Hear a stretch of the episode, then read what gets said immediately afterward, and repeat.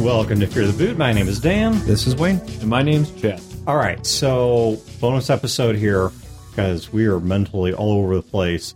We've been talking all night about things that we are looking forward to coming up throughout 2018.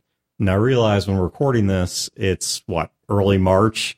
You know, maybe by the time it gets released, kind of more mid-March. So this may seem like it's a little bit late, but we are still ahead of the con season, a lot of the summer movie releases, a lot of the video game releases that typically come around fall. So we've still got plenty of space ahead of us and a lot of things going on. So let's start talking about things that we were looking forward to. And I'm going to start with a role-playing game related topic, which is one of the beefs that I have had with Catalyst, especially now that I'm kind of getting back into Battletech. I got the next AP coming up, not replacing Skies of Glass, but the one that we do over Twitch or whatever is going to be a Battletech one, that they have been doing these sort of short runs on a lot of their books. They have so much crap that's out of print.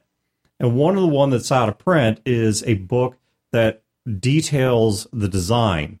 It's like how you design your own mechs and your own vehicles and things like that.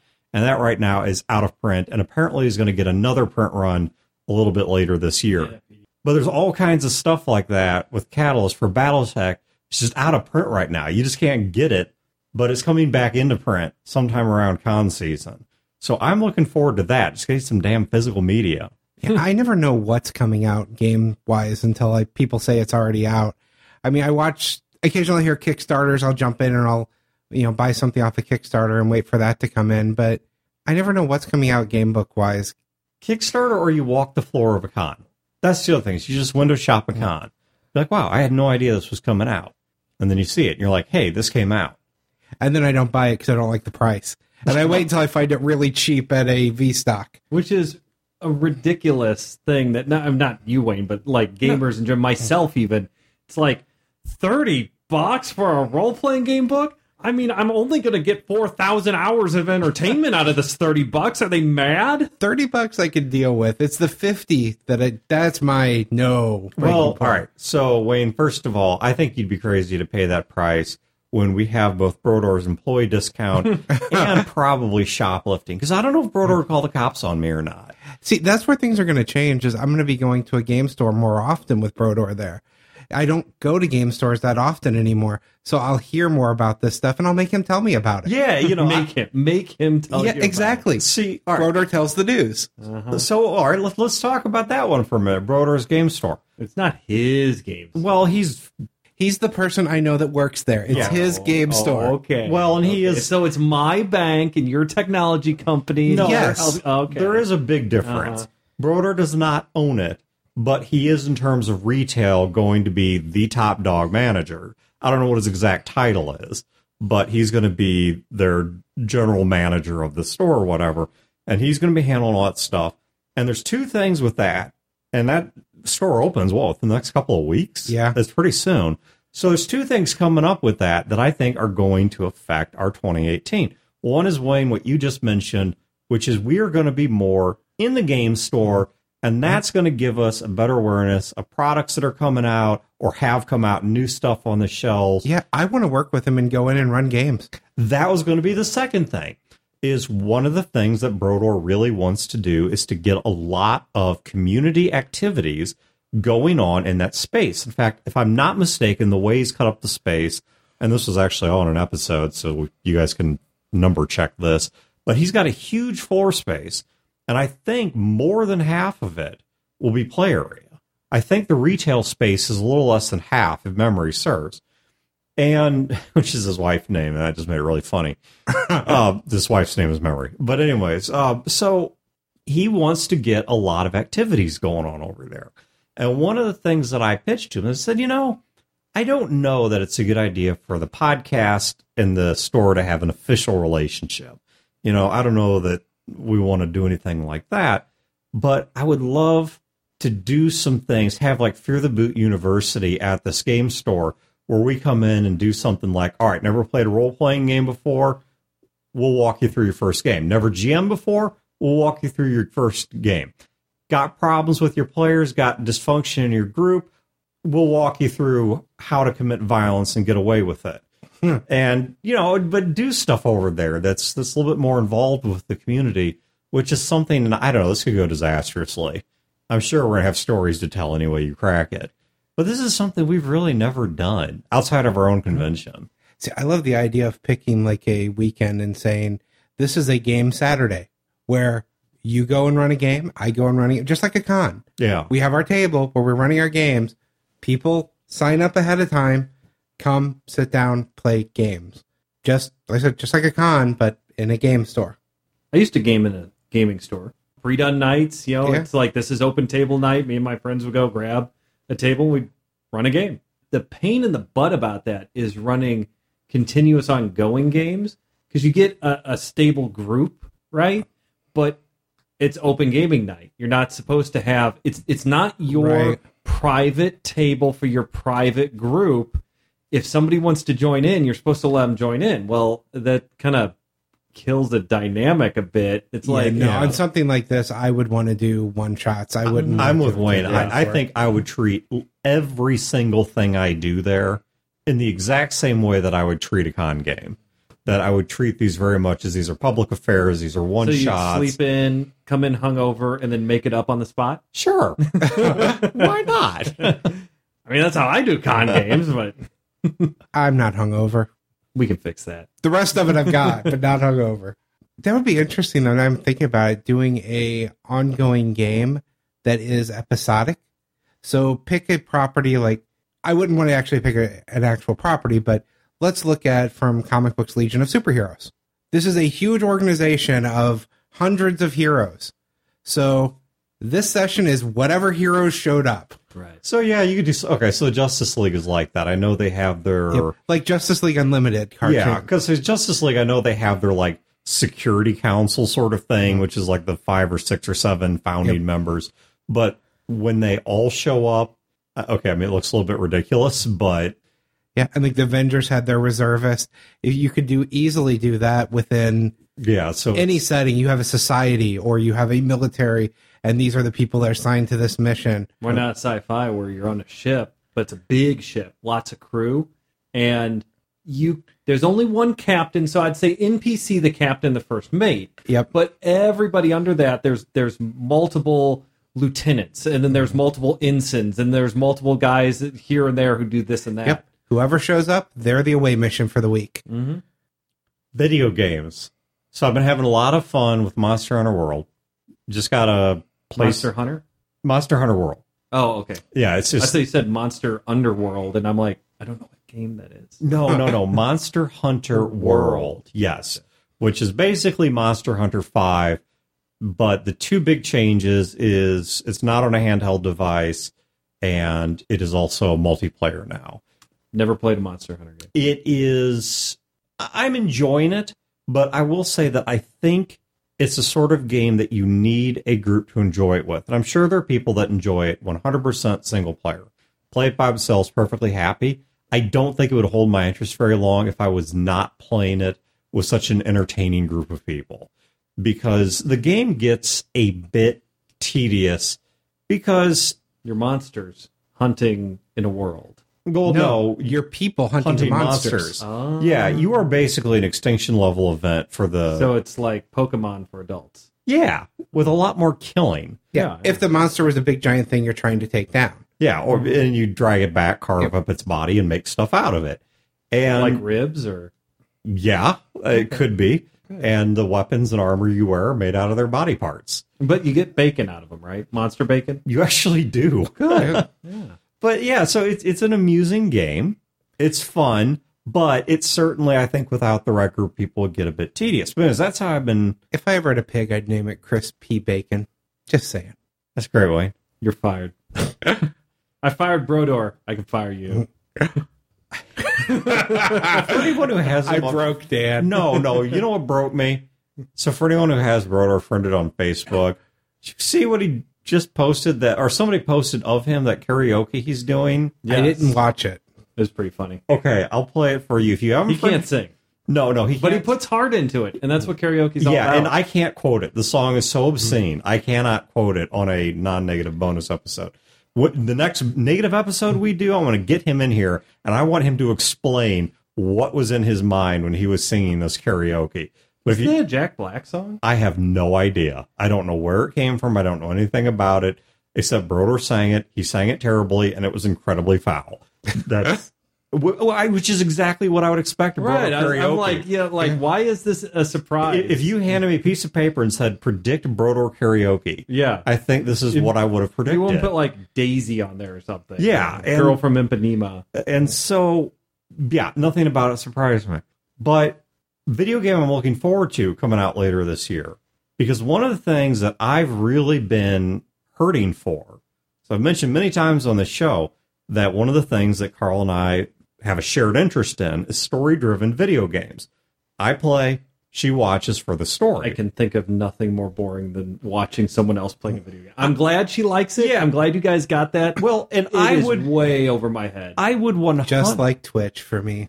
Yeah. Well, I would 100% be on the same page, and that I wouldn't get it at all if it wasn't for the fact that she is particularly about the fact that it has to have a strong story. Yeah, I mean, she is all in. I mean, she buys, like, the merch, gets into the stories. Yeah. She just does not touch the controller. But it's got to be a game, we're talking like Heavy Rain, a game like Mass Effect, a game like Final Fantasy. It's not something like Monster Hunter. Right. She's not going to watch me play Monster Hunter, even though it does have the thinnest veneer of a plot. It's not really a plot. It's more of an excuse. Yeah, they kind of try a few times to make it a plot, and it really doesn't ever come together. But you know, you don't care. You're an extinction-level event for monsters that have really done you no harm. The game has this whole meta-morality that I can't wrap my head around, but, you know, I just don't care. But there's a story-driven game coming up later this year that I've been watching the trailers for. It looks really cool, called Detroit Becoming Human, or Detroit Become Human, or something like that. And no, it's not directed at the city. It just happens to take place in Detroit. And the setup of it is that you play the story of 3 or 4 androids that it's a Blade Runner-ish sort of thing, and each of them have different roles. So they're the only ones who can actually survive in the wasteland that is modern-day Detroit? They can drink the water. Right. But they have no heart, so they can actually aren't sad when the Lions lose time after time after time. Surprised you know that. I do. But very good. All right. But the game takes place, and it centers around these 3 or 4 androids. There's a lot of androids are out there, but it deals with 3 or 4 of them who each have their own storyline, and I'm guessing those storylines will intersect as the game goes on. But like one of them, for example, is a house nanny. Mm-hmm. And does one of them make cars? I mean, come on. Not that I'm aware. Come on. Are they missing out? One of them is a detective. Okay. There's a lot of crime in Detroit. Yeah, okay, sure. So, yeah, there's a lot to do there. Suburbs around Detroit. Yeah. There's crime. And what else do they do in the Motor City? Motorboat. And they make fucking cars. Yeah, I'm sure there is. I don't know. It's a missed opportunity. But they have... Damn, androids taking my jobs. So, but like in the trailers, one of the things they show is like one of the plot points with the nanny robot is... Who motorboats or gets motorboated, however this game works. This android, she's in a house and she has some amount of free will. But there's also things, of course, expected in android and blah, blah, blah.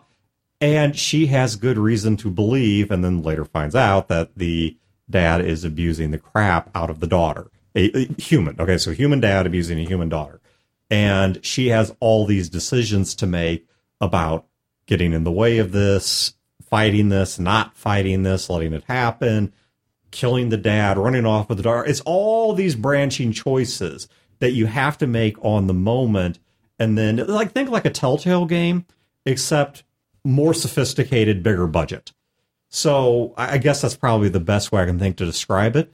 And I've seen a couple trailers, like one of them from the detective's perspective, one of them from a perspective of an android that's the same model as the housekeeper, but breaks free from all of this and like actually walks off the factory line and whatnot. And the game looks really cool, and I'm really looking forward to this game. I find it really interesting that there's a lot of these type games out now. Telltale was the big one that brought them to the U.S. This is a big thing in Japan. Besides the romance and dating ones, visual novels are huge. Some of the big animes have been based on those, and it's just something that we in the U.S. have never really had, these type of games where the gameplay is making choices until Telltale.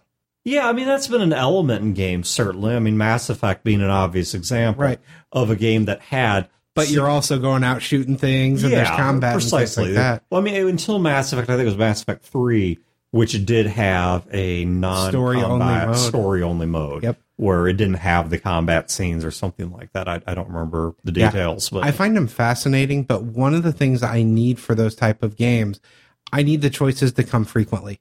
I don't want to just sit and watch it. Read and read. Then read and read. Well, at this point, there's a lot of actual voice acting going into them, which is good, but I need frequent choices. Otherwise, I get bored. Completely agree. There's something else I need, and this is right now my complaint with the Batman Telltale game. And this was my complaint with Mass Effect as well, until Mass Effect was either 2 or 3. They started to sort this out, and Dragon Age did a great job of sorting this out. I don't understand what my choices mean. Right. You get a list of half a dozen choices or whatever, and I'm not saying I need to know how they all play out, because that's the fun of the story. What we want is the context. Yeah, because I was just playing, this is no spoiler, because this is within like the first few minutes of the Batman game, but I was playing the Batman game, and he has a party at Wayne Manor, and he walks out into, he being Bruce Wayne, of course, walks out into it, and he gets called out, and like, hey, you know, glad you could join us. And there was a couple comments he could make, and one of them was something, it's like the little blurb that you're clicking on is something like, I hope you're enjoying my wine, it's expensive. Well, I took this one of two ways. I hope you're enjoying my wine because I really invest in it. I want you guys to have a good party. This is the good stuff, top shelf stuff, right? Because I believe in this party and I believe in the people that are here. Another way I thought it might go is in one of the recent Batman movies, I don't remember if it was Batman Begins or Dark Knight, he makes some joke about, hey, I'm glad you guys could all come out here and drink my expensive wine or something like that. And it was a little bit acerbic, but it was still a joke. And I thought that's the way he was going to go with it. So I chose that. You know, let's be the wise ass. That's, you know, Bruce Wayne's got to play up a very different kind of person than the broodiness of Batman. So I'm going to be the wise ass. And instead, what he busts out with is, I hope you're enjoying my wine because those bottles are worth more than many of the people here. And it's like, holy shit. What kind of person is this? Right. And so... that's a Lex Luthor line there. Yeah, so I mean, I freaking had to hit... Well, and that's Lex Luthor right before he busts out his evil plan and whatever version of Amazo he thinks he has control of enters the room. So I mean, I'm like Alt F4 and trying to kill the game to get back before a save point because it does these autosave checkpoints. So I can, like, make him not be a total asshole. And they fixed this in the Dragon Age games, or at least when you had the dialogue wheel, it showed you in the middle there, that little icon that told you the intent of the comment, that this is going to be aggressive, this is going to be comedic, this is going to be compassionate, this is going to be heroic. And so you knew what they were getting at. Mass Effect, the first one, did the same thing to me. Yep. You had all these comments that when you picked them, you had no context of what Shepard was actually going to say. I lashed out at people all the time in the game, and I never wanted to. Yeah. Everything I thought was a mild choice ended up being this huge, because it would tell you, it would give you like a little string of what the dialogue was, and then when they spoke, instead of this one little line, here's 2, 3, 4 sentences of you're an asshole. With a completely different tone of voice than what you would expect. Exactly. That was my one major frustration with the first Mass Effect. It just, I got so frustrated because I could never pick out what was the wording that would be the message I'm trying to put out. So the choices that I saw in this Detroit game, at least of what I saw, and I'll admit this was a limited trailer of just a bit of the gameplay, they did seem to be simple enough that I understood the choices that were being made. At no point did I feel like, wow, that list of dialogue options were all incredibly interchangeable or were devoid of obvious intent. It seemed to be more like intent. Things like guilt him, you know, not like, well, here's a line and you have to presuppose this is going to be said the way you think, but it would instead give you an approach. And so you knew the intent. Or it'd be something really simple, like you open a drawer and there's a gun there and it's like, take the gun, leave the gun. Mm-hmm. You know, do you take it and be armed, or do you leave it behind? Because an android being caught with a gun means you get shut down or put in a trash compactor or whatever it is they do. Turned into android glue. Yeah, turned into android. The knacker pulls up and... Yeah. Rebuilt as an iPhone. Mm-hmm. Worst thing you can possibly have. Yeah. Mm-hmm. The android picked up the gun because you were holding it wrong. So the only game I can think of that I'm really looking forward to right now is Red Dead Redemption 2. I love the first one so much. And it wasn't just the gameplay was good, but I got kind of frustrated with some of the controls. The story was incredible. The mini games. I spent hours just playing Liar's Dice on there. So if they don't have mini games like that in 2, I'm going to be incredibly disappointed. Well, you really have to look at, what's their card? Grand Theft Auto 5, I think it is. The most recent Grand Theft Auto. It'll be on that engine. Well, it'll be like that. So Grand Theft Auto, it's been a few years since it came out, and they kind of stopped making games. And all they do is they flog the online multiplayer component of Grand Theft Auto 5, and then they sell these sort of loot boxes, shark card things. I don't play it, but I certainly read enough about it. And it's like, instead of making games, they're just making money. And I don't do multiplayer. Well, that is one of the things that worried me is when I first saw, and when I'm with you, in that I am at least hopefully, hesitantly looking forward to Red Dead Redemption, it's Red Dead Redemption 2. I'm about to say Revolver 2. That was a different game. Yeah. Yep. No, it was the first game. Yeah, right. Yeah, it was a different game, is not the one this is a sequel to, which takes place dealing with the same gang, but Marsden himself is, at least, he's not a main character. He might have a side appearance or something, but he's not. No, he's not going to have a side appearance. No.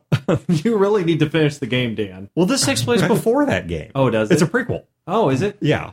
So, yeah, it's a prequel game because it's about the gang that he's hunting down, like what they did to earn that and all that stuff, like the crimes they committed.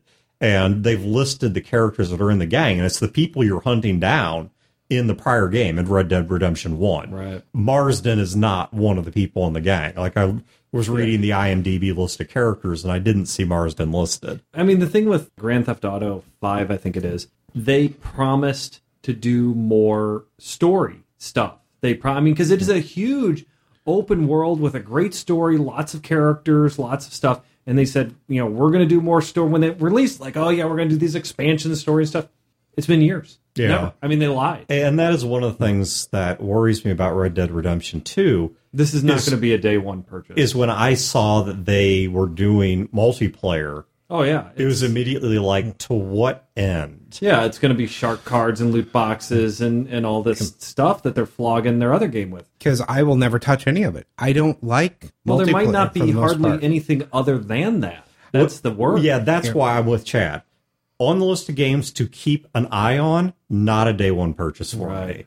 See, and this is the first I'd heard about that. Because, again, I didn't do Grand Theft Auto. I enjoyed Grand Theft Auto 3. Everything I wanted out of the game was done then, and I never needed to go back to the series. Well, I enjoyed all through 5. I mean, I enjoyed Grand Theft Auto 5, but I played Grand Theft Auto 5 and then stopped. I'm not doing their whatever the multiplayer is called.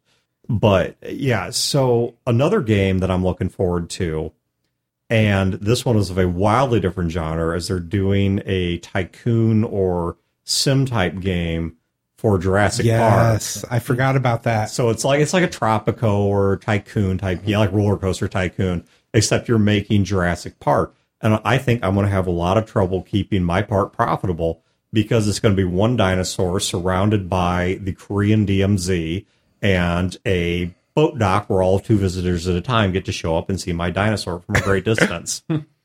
But to hell if that dinosaur is ever rampaging more than 6 feet.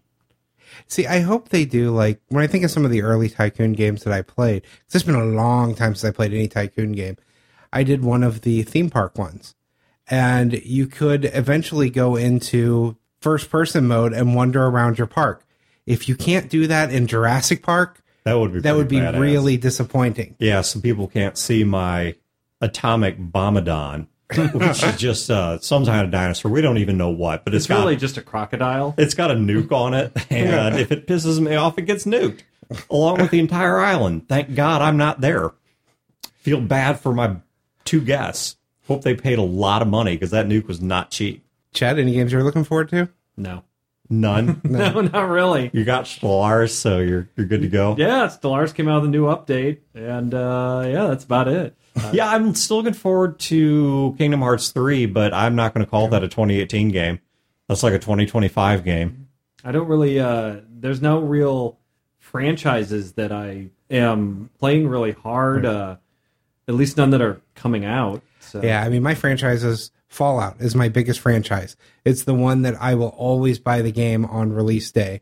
And I will regret it sometimes because Fallout New Vegas at release was horrible. So glitchy, I literally fell through the map and got trapped in a mountain. Well, and I'm one of those guys, too, where I wait. Actually, come to think of it, the last game that I believe that I bought at full price on day one was Grand Theft Auto 5. Yeah, I typically wait.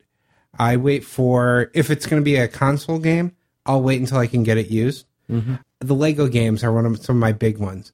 I got Lego's Marvel Superheroes 2 for Christmas, and I played through that and loved it. I love most of the Lego games, but I don't even buy those when they come out. I bought all three Dungeon Siege games, all their DLC, for $3. They had a sale going on, and my friend Chuck was like, hey, we could play three multiplayer, and it'll probably be good to laugh at for an hour. And I'm like, no. He's like, it's $3. And he's like, oh, wait, you can get all three for $3. I'm like, why not? I think we got like four or 5 hours out of it. And I've certainly done that with games that I had less reservations about. I mean, I just recently bombed people. I'd like a cluster bombing with Sentinels of the Multiverse. They put it on sale on Steam, where it's like a 5-pack for $4. Mm-hmm. So it's like I can get 5 copies of this game for 80 cents a piece. I mean, you go to a fast food restaurant. I think I've got 80 cents in my Steam wallet right now. Yeah, I think I've got 80 cents in my actual wallet, and I don't carry cash. And so I'm like, you know what the hell? I'll buy a 5-pack. And I just went down my list of Steam friends, and anyone who had it on their wish list, I gave it to. And then I still had like a copy or two left, so I just picked random people. I'm like, here, you can have one, you can have one. Do you actually plan on playing the game with any of these people? I don't know. I mean, I'll play it at some point. I enjoyed certainly the regular card game, so I can't imagine I wouldn't enjoy the electronic version. Because Wayne and I own it, and we play it. Yeah, and I love it. I played it a lot on the video game version to learn the rules for the actual card game version. So I go faster, Yeah, because there's every character has their own set of cards that do their own separate things. Oh, yeah. One of the things that makes the game go so slow when you first start playing it is you have to read what every card does. So the more I played it to get the rules figured out with different characters and how they played, the faster it is when I actually sit down and play the game with someone, because I've seen all the cards. I know what the characters do. I know which characters I want to play and how I want to play them. There's a couple of characters you can play, too, where it's like, what is the point of you? You know, you hurt yourself and get nothing for it and don't benefit anybody. Why would anyone play this? And then, so you want to figure it out. Now, the game doesn't tell you. It doesn't hold your hand. It doesn't tell you how to play it. But if I were to get a bunch of people together and we sat down and we played the game and I'm like, okay, I want to try Mr. What the F over here. Tempest was a good one like that. I love the character, but only because I played him in the video game and figured out how to make it work. But if I play him with real people, I don't know how to make it work. It's like, okay, my experiment is going to screw up everyone's evening, so I can at least play it on the video game. Will it let you play multiples of the same character on the same team? No. So if somebody takes Bunker, I'm just going to uninstall the game. There are other characters. No, there's not. Bunker is not a character that I... It's Bunker and Friends, the game. It's not my play style for a character, so it's not one that I go to. I'll play a lot with Wayne. Okay. All right, so movies. Here's my 2018 movie list. Now, two of these have already come out. As of this recording, the rest I don't have a movie list. You should. Everybody should. Well, no, okay, so part of the reason that I do this... Well, you coordinate with your wife. Yeah, okay, so there's two reasons I do this. One is this is one of the things that Carl and I enjoy doing together. We see a lot of movies in the theater. The theater tickets in St. Louis has a low cost of living in general, and by St. Louis, I mean the metro area, not just the city. But the St. Louis metro area has a very low cost of living. Movie tickets here, you can get them, comparatively speaking, pretty damn cheap. And Carl and I, we like seeing movies in the theater. We have very similar tastes in movies, almost identical. And so we see a lot of movies in a year. And so at the start of every calendar year, we both go through a list of movies that are coming up this year. And we look at the trailers, whatever, and we pick out the ones we want to see, and we compile a list. Now, it doesn't mean I'm going to see all of these. These are just all the ones that at least look, if we're bored and have nothing else to do, we can go do this. So on this list, not everything I'm going to read I will see, but these are the ones that I at least considered worthy of a, why not?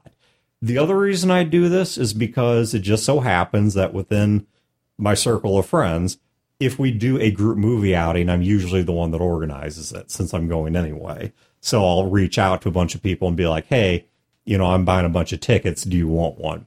All right, so here's my list. Black Panther already came out, saw that one. Death Wish just came out, saw that one. So here's the ones that are still coming up. Tomb Raider, it honestly is a, from everything I've seen in the trailers, it appears to be a scene-for-scene reshot of the first of the Square Enix Tomb Raider games. I don't know that I'm super interested, but it's on the list because it's one, like I said, it's a why not sort of thing. Pacific Rim Uprising got mixed feelings on this, but I love the first one. I don't think it needed a sequel. Avengers Infinity War. Oh yeah, I'm all on board for that. In May, Deadpool 2. Yep, I'm board for that one. Solo, a Star Wars story. I'm not excited about it. I don't know. I have a lot of kind of because this movie was such a disaster getting made. It went through so many hands. It had so many setbacks, so many problems. You almost wonder how a good product could come out of this. We talked about in the past how some movies we don't need to see trailers for. We know we're going to see it. Other movies need to sell us. This is one that needs to sell me. Yeah, I haven't decided on this one. But it's Star Wars, and it's Han Solo. It's going to be great, right? Everyone tells me how great Star Wars is because they loved it as a kid, and it's Han Solo, and they had the toy set. See, so it's got to be great. There are very few things that I will say a priori. For those not up on their logic, a priori means, basically means before evidence or beforehand, as opposed to, well, whatever. There's one for after, but point being, there are very few things that I will say a priori. So, you know, without evidence, before the fact. But you've said a priori like 5 times. I have. In fact, I'm going to start that over. Well, it's a bonus episode. So it won't be edited. No, I should still edit these. I still pair. The negative episodes, she doesn't edit. Are you going to say a priori again? No. I think you should. That already occurred. There are very few things that I will just take on faith. This is going to be good. I know I'm going to see this. And I don't know, maybe it's more than someone like Chad has, but this is not on the list. Solo, yeah, not making the list. I think that if Star Wars didn't exist and this movie was just, here's a science fiction movie, here's the trailer, what do you think? I think a lot of people would be like, it might be good, okay, I guess. It's sold on nostalgia. The whole thing. Well, I mean, that's Star Wars in general. Thus far. No, let's leave it. It could be a damn good movie. It could be. Rogue One was a damn good movie. Yeah. Rogue One was a really good movie, and it wasn't sold on nostalgia. It was sold on, I don't know, being a good movie and the first original movie in Star Wars history. So, okay, moving on to June. Jurassic World Fallen Kingdom. On board. Don't know what to make of this movie. Because Jeff Goldblum is coming back, even for just a cameo. Okay, that's a strike against it. I don't know. I love Jurassic World. No, here's what fascinates me about this movie. I read the first book. I enjoyed it and hated the movie because I had read the book before. Well, okay, what's weird about this movie is they have yet to fully decide what it is. And this is what... It's a Chris Pratt vehicle being helmed by... What's his name? Well, but that's the thing. Is at one point they were like, we're going to do this more traditional. It's going to be... action movie, dinosaurs, big money shots, whatever. But then they started talking about, no, we actually want to see if we can make this more of like a horror and more of a tragic sort of movie, a much darker sort of movie. That instead of this big dinosaur thriller, it's supposed to be quite a bit more frightening. And I'm curious to see if they're going to stick to that. And in fact, in one of the trailers, they go that angle where they show there's like a little girl sleeping, and while she's sleeping, there's a raptor in her room, and you see like a shadow spread across her and all this stuff. But in another trailer, it was nothing but previous movie callbacks. Oh, yeah. Like I said, I don't know. That's why I don't know what to make of this movie. See, I love Jurassic World. I love the original Jurassic Park. I can forget about Jurassic Park 2 and 3. And so I'm on board for it because I enjoyed the book. July packed month, Ant-Man and the Wasp. That is the movie I'm most excited about that isn't out yet this year.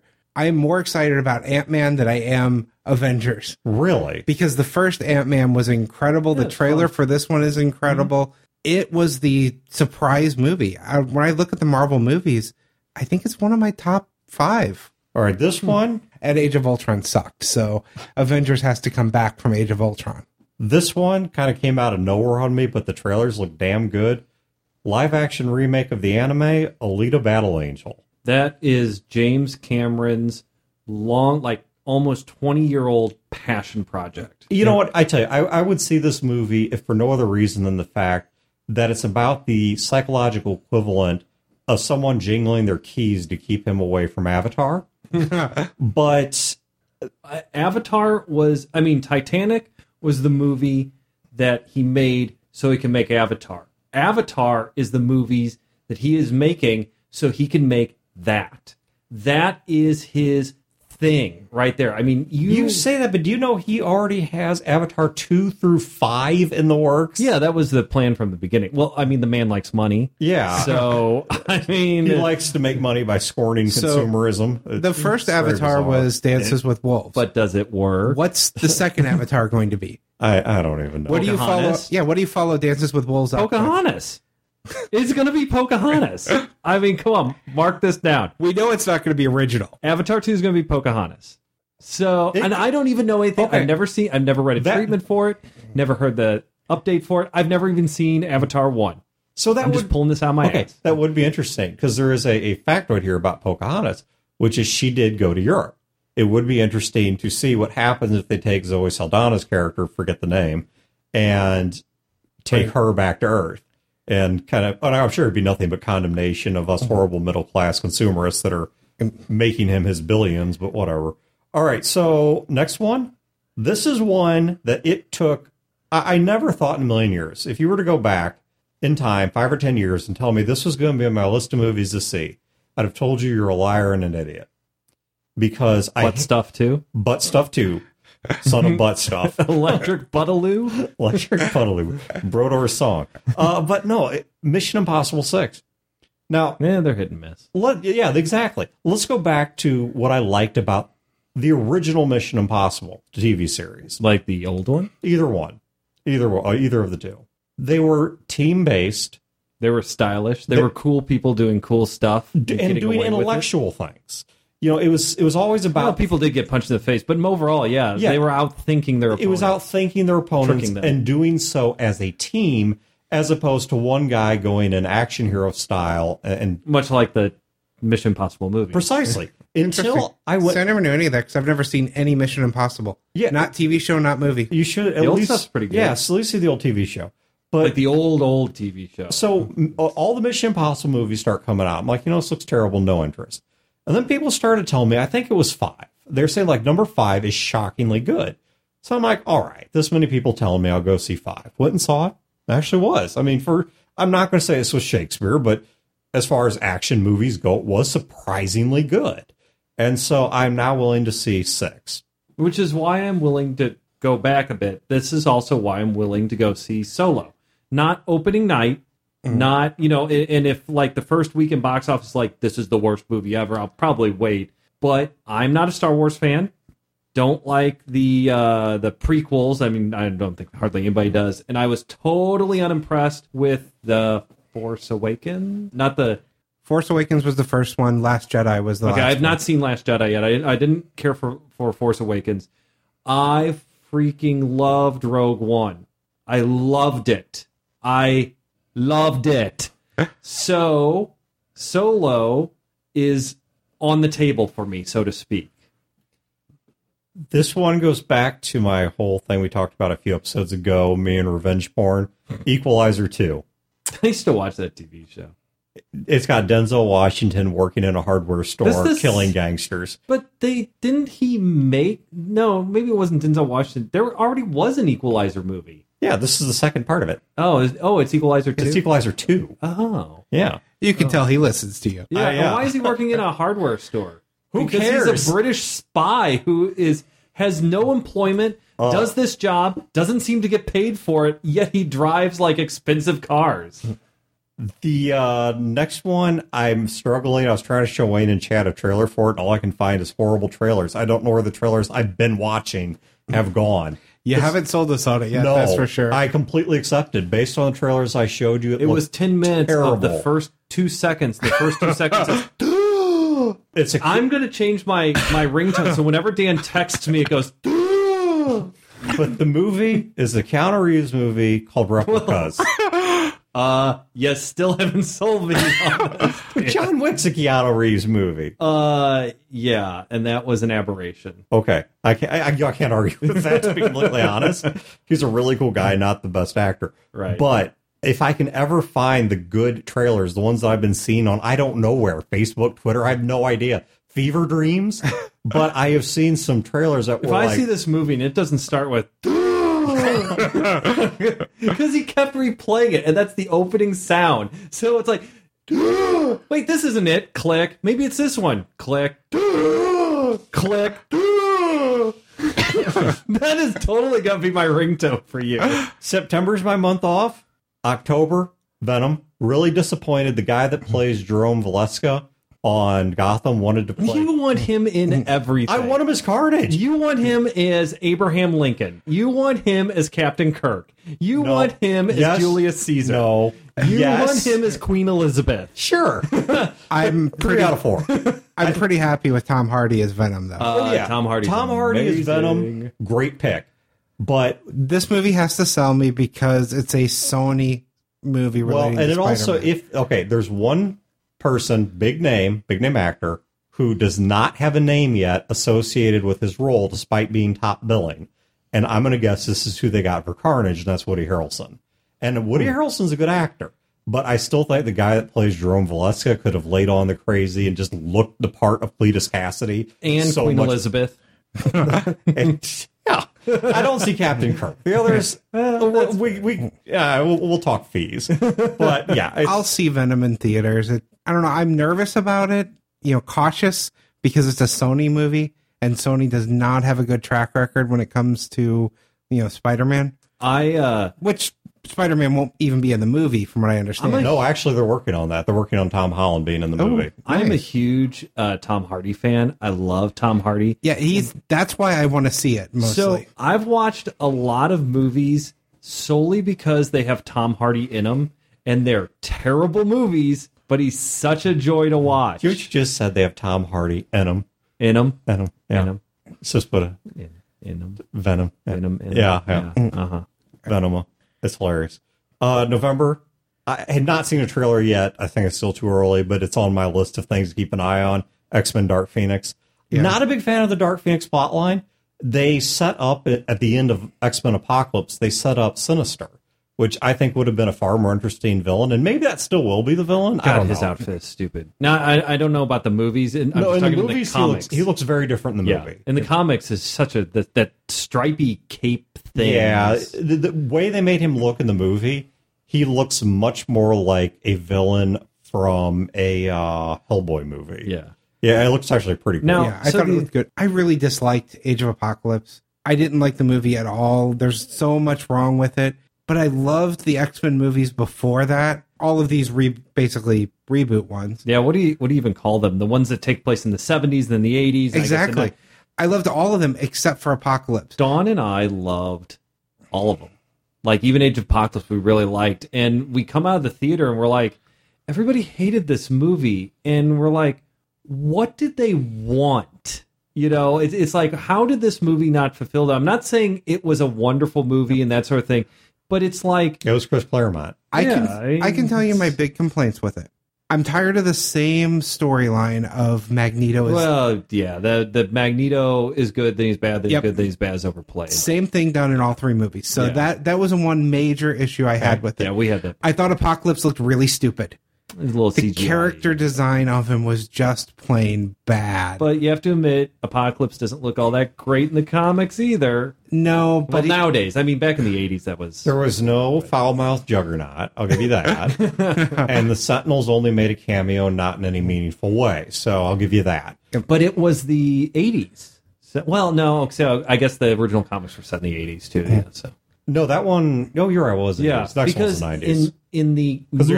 Because in the movie continuities, like all the X-Men movies are, they're not like reboots that are independent. No, it's all the same universe. It's all the same universe. Time has been changed, right. So some of them got undone. Yeah, so the Sentinels being just a cameo, because they're not around yet. Yeah, the third X-Men movie has been completely undone because all the characters that were killed are now alive again after... Wolverine's time traveling for Days of Future Past. Yeah. My last one, this is one that I so thoroughly enjoyed the games and thought while playing the games this would make a great movie that I am keeping an eye on it. No trailers yet. It's still way too early for that. But Stuff 3. No, Uncharted. They're supposedly working towards an Uncharted movie to be released about the end of the year. That could be a really good movie. There's so much story to the Uncharted games. Well, they just have played one. I've got them loaned to Brodor right now, or I'd loan them to you. The first Uncharted game, it invented its own genre, in my opinion, and so it was a little bit awkward. But the second game, freaking outstanding. Third game, A-, not as good as the second, but damn good. Fourth game, A+++, just. Ridiculously good. That's like 120%. It is. It is. It is completely accurate, too. This was like a perfect 4.25 GPA. A 1.1 ERA. I don't think we're getting... That's earned run average. It is. Man, I'm on fire tonight. I said, I don't think we're getting an Apes movie this year. No. Darn. The only Star Wars movie we're getting is Solo, as far as I know. Yes. Darn. Nope, this next Star Trek movie, I believe, is still... The last Star Trek movie sucked. I didn't even see the last one. I hated the one before that, and the one before that. Yeah. Look, okay, we need to do two things. One, first of all, Paramount. Just freaking give Seth MacFarlane Star Trek. He's doing a far better job with it than you are. And the movies are on TV. Agreed. And I forgot what my second one was, but I had another. Oh, second, DC, please give Bruce Timm and Paul Dini control of your movies. Oh, that would be incredible. Movies, comics, everything, cartoons, all of it. Yeah, just give them blank check, whatever they want to do, let them do it. What I'm really hopeful for movie-wise in the future, nothing announced, and this is going to take at least another year to two for all of the paperwork to finish. Is a Batman movie where I play Mr. Freeze. I'm working on it. That's all Fear the Boot exists for. It's to jockey me for that part. Either that or a remake. With Disney buying the... or a Gnarl feature-length film. We can do either. I mean, you're open. You're a man who can negotiate. Right. We'll get you have to get your costume first, though. Yeah, that's true. But no, with Disney buying Fox's movie studios, I want to see a good Fantastic Four movie. I believe Marvel can do it. I don't think that's possible because the Fantastic Four isn't very good as a concept. Oh, no, they're a great concept. They're like the nuclear family from the 60s. It's just this... But a highly dysfunctional nuclear family. But they're not even dysfunctional. I mean, it's they're extremely dysfunctional. But who wants that kind of drama in their life? I don't know. The Incredibles were kind of a dysfunctional family, and that was a great movie. No, I've been reading a lot of the old Fantastic Four books, and I love a certain period of Fantastic Four. I think Fantastic Four can be very interesting. They have Dan's favorite kind of superhero in there, the stretchy guy. Oh, yeah. There is no template of superhero I love more than the stretchy guy. But I want them to be redeemed. And Rock Guy with his sandblasting. After the three movies we've gotten, I want them to be redeemed. I think they could be a very integral part of Wave 3 or 4 of the Marvel movies. As Robert Downey Jr. and them start to go away, you need a new smart guy. Yeah, exactly. Reed Richards would make a good replacement for Tony Stark. They're talking about... No, he wouldn't. He's a dick. Tony Stark's a dick. But he's a fun dick. He's our dick. That's true, and I do like Powered Armor a whole lot more than Stretchy Guy. And Stretchy Guy with a pipe is what makes it ridiculous. Yeah. It is. Unless there's a crack pipe, and then it'd be... I mean, he's got a pipe, but he's completely flat because he's doing the trampoline thing. But he's still smoking. Where's the smoke going?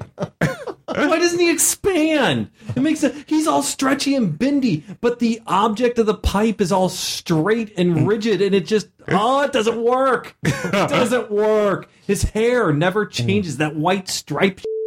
It's just this 50s nuclear family that just doesn't exist anymore. It's like, you disgust me, Wayne. You disgust me with your Fantastic Four. There's nothing fantastic. Marvel can make it work. Marvel made Ant-Man work. They made Guardians of the Galaxy. They made Guardians of the Galaxy work. They made Iron Man work. I mean, Dan, I know you were a fan, but it was not exactly a popular comic. No. Look at this track record. Yeah. They can make Fantastic Four work. No, I deny it.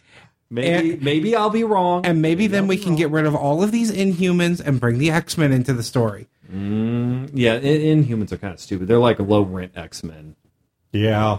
That's why I won't watch Gifted, is they've got better X-Men-ish things, but they have low-rent Sentinels. They don't have the budget for Sentinels, so they have like spider eyeball things that I don't even know what. But they're not Sentinels, and they're not a foul-mouthed juggernaut, so I'm not sold at all. All right, so that's what we're looking forward to in 2018. If you've got your picks, comics, games, movies... We don't care. We do yourself. Care. TV shows. You are demonstrably wrong unless you agree with us. Because you might know something that we don't, and so we would love... I doubt it. I would love for you to tell us about them on the blog, in the socials, forums, wherever the heck it is you want to find us, except Instagram. We're probably there. So I don't know why we don't do Instagram. I don't know why anyone does do Instagram. That's the pictures, right? That's like a Snapchat. Yeah, that's basically like, okay, so if you're either really into taking pictures of your food or you're a fitness model that didn't quite make it, that's what Instagram is for. So there you go. If that offended somebody, have a nice day, and we'll talk to you next time. Dan's calling.